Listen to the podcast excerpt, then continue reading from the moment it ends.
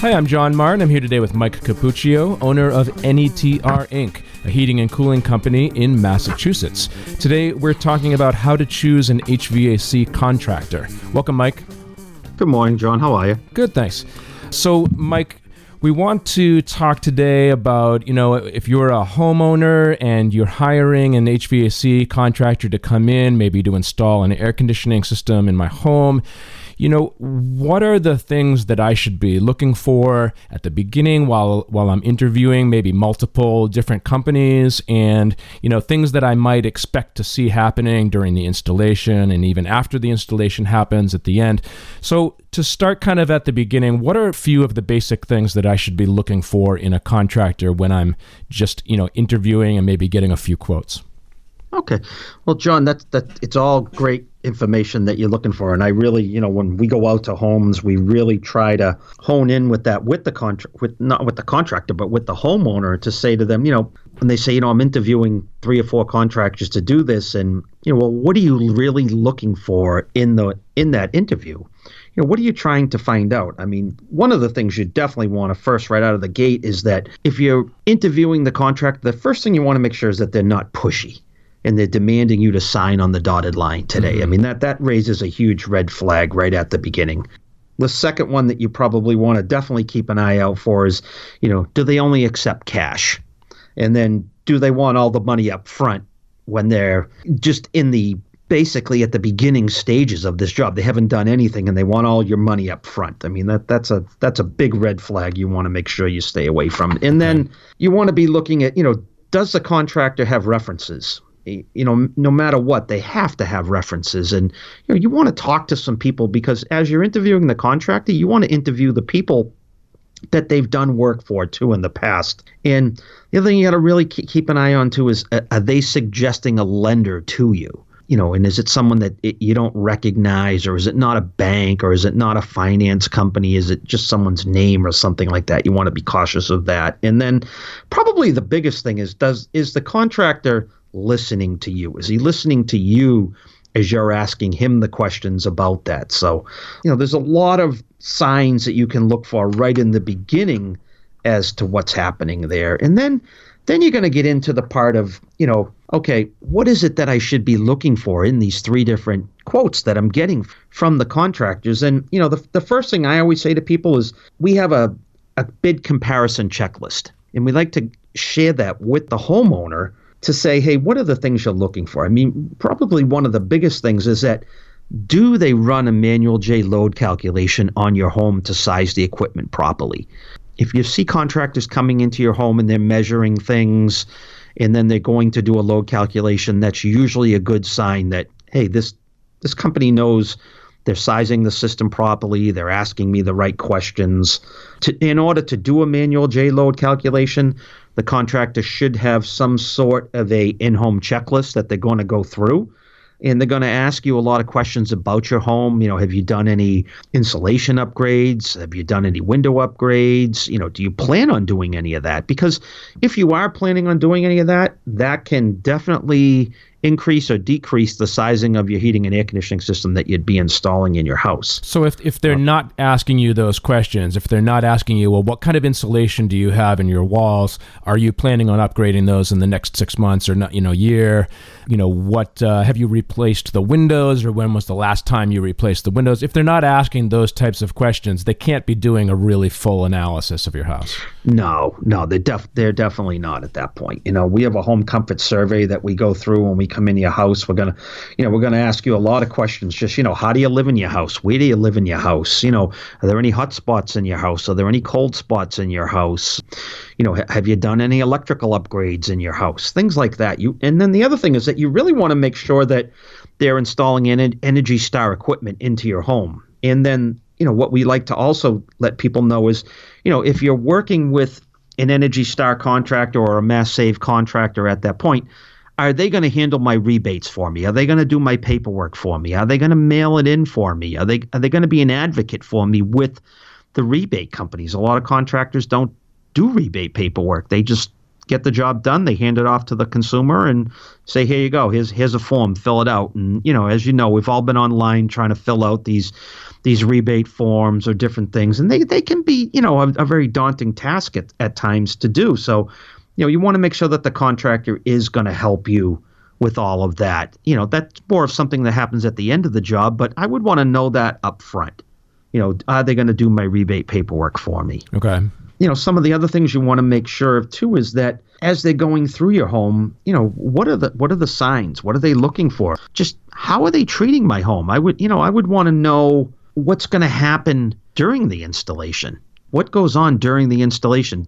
Do they have an installation process and do they have training for their process that they train their people on to do this? Or is it just a fly by night company that comes in and does things? How are they going to protect my home? I would want to know that. I mean, you know, how are they going to protect my floors? How, how do they work in a home? Do they have any illustrations of this? Is there a formal training guide that they use to train their people to do this? You know, right, to make I, I to make sure that all of the installers in in their company are all doing things the same way, or is it just like you know one guy does it one way and another guy does it his way, Correct. and they don't have anything you know in common with each other? Yeah, I, I mean, you know, any install any air conditioning installation or heating installation requires training, and how do they train their people? How do they train their people, and what should I expect when you when you come into my home to do this installation the day of the installation. You and know, those are how, things that we should be asking to the contractor right at the beginning, the first time that I meet them and they come into absolutely.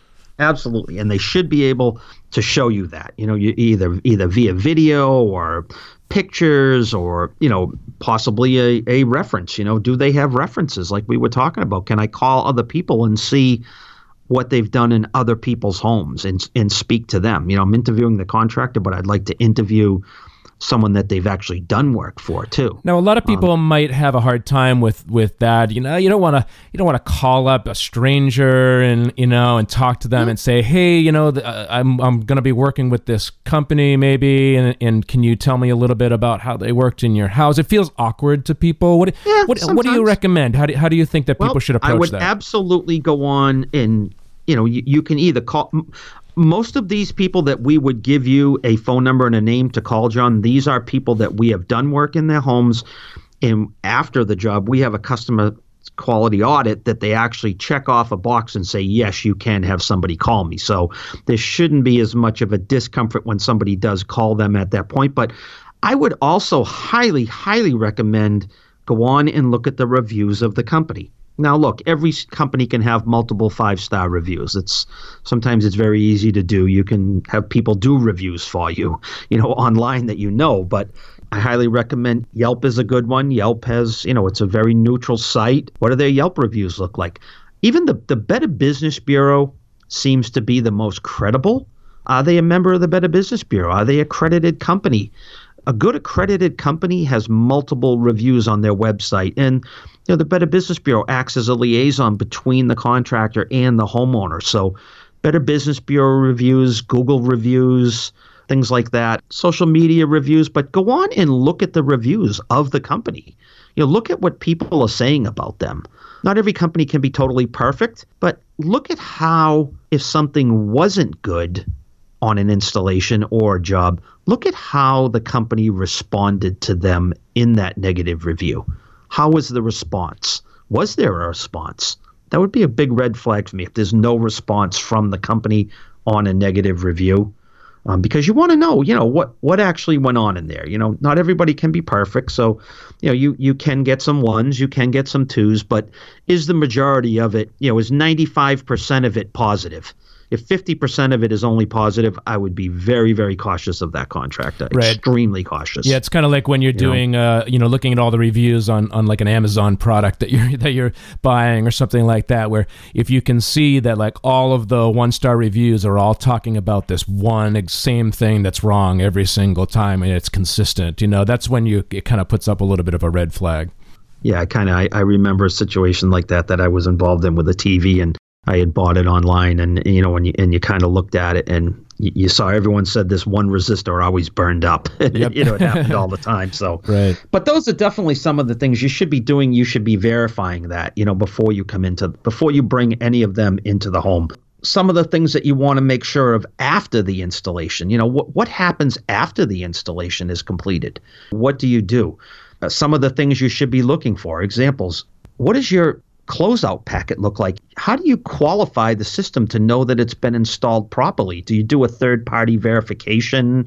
You know, we use the MS Check system through Mass Save. The Air Conditioning Contractors of America has an Energy Star program that we go through, and then Mass Save has a qualified check too that we go through. We do qualified check on our mini splits and our ducted systems as well. And they have to qualify the system and say, yes, now you can get your rebate because they've put it into our system and qualified the charge, they've qualified the checkout, along with our checkout sheets as well. So that that needs to get done. And then is the contractor going to register all my warranties? What does the closeout packet look like? Are they going to register everything and make sure that I get my 12 year warranties and my 10 year warranties, et cetera? Things like that that you should be making sure that, that are going to get done at the end of the job you know, you've given us some good ideas of, of things that we should expect during the installation and after the installation happens. And that's really great advice. What do I do you know, in the middle of a project, or they've come into my house and they're starting to do the work, and I'm not seeing some of these, you know, things happen that I was expecting. You know, what recourse do I have? Can I just tell them, hey, hey, stop, you know, stop doing what you're doing. We need to talk, or, or what, you know, what do you recommend? Well, that's the importance of first off, John, does the company have a training process?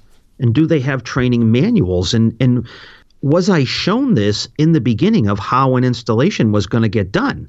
So if you've seen this somewhere and you visually have seen this, and that's what your expectation is, I mean, that's what should be getting done. So another thing you should be looking for too is does this company, what does the management structure in this company look like? Is there an installation manager I can call, or is this just the foreman on the job that I'm now dealing with and I don't have a you know, a, a head person to call or an owner to call or something to say, hey, this is not what I was shown in the sales process. When when the company consultant came out to my home, I'm seeing things now that look a little bit different than what you guys showed me. And then the, there's no there's no gray area at that point because this is what they've been trained on to do and they should be doing. So it just makes it a lot cleaner. You know, you've set the expectation of what should be done for the homeowner and your people as well. So you, yeah, you absolutely have the right to stop the process at that point and say, hey, you know, what's going on here, you know? But that's why it's so important to have those conversations first when you're first you know interviewing the company uh, so that they they're really showing you exactly what the process is supposed to be so that you know when the installation is happening and those things are not happening you you can say hey stop this is not what I was shown if you weren't if you didn't do your due diligence when you were interviewing the company, the contractor right from the beginning, it's a little bit hard for you to come back then and say, "Hey, this isn't you know happening the way that you told me that it was going to happen." Yeah, I mean, and, and you might not even know how it should be happening, John, right. to be honest with you.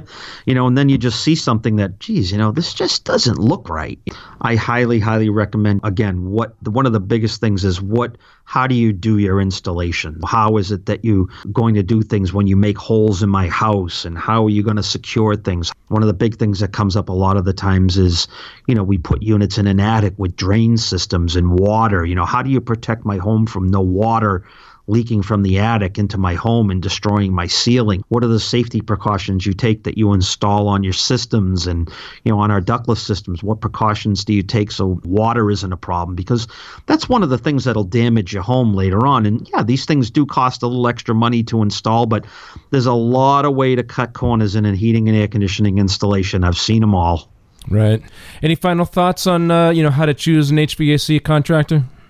No, is really just, you know, like I said, is look at your process before the sale. How did my interview go with the contractor before the sale? What should I expect during the installation? And what should I expect after the installation? I think if you break it down into those three three pieces when you're interviewing contractors, I mean, in really seeing what these what these contractors can provide for you, not just the cheapest price. Because usually the cheapest price doesn't come with all of the other things. All right, that's great advice, Mike. Thanks again for speaking with me today. All right, John, great. Have a good day. Thank and, you. And for more information, you can visit the NETR website at netrinc.com or call 781 933 NETR. That's 781 933 6387.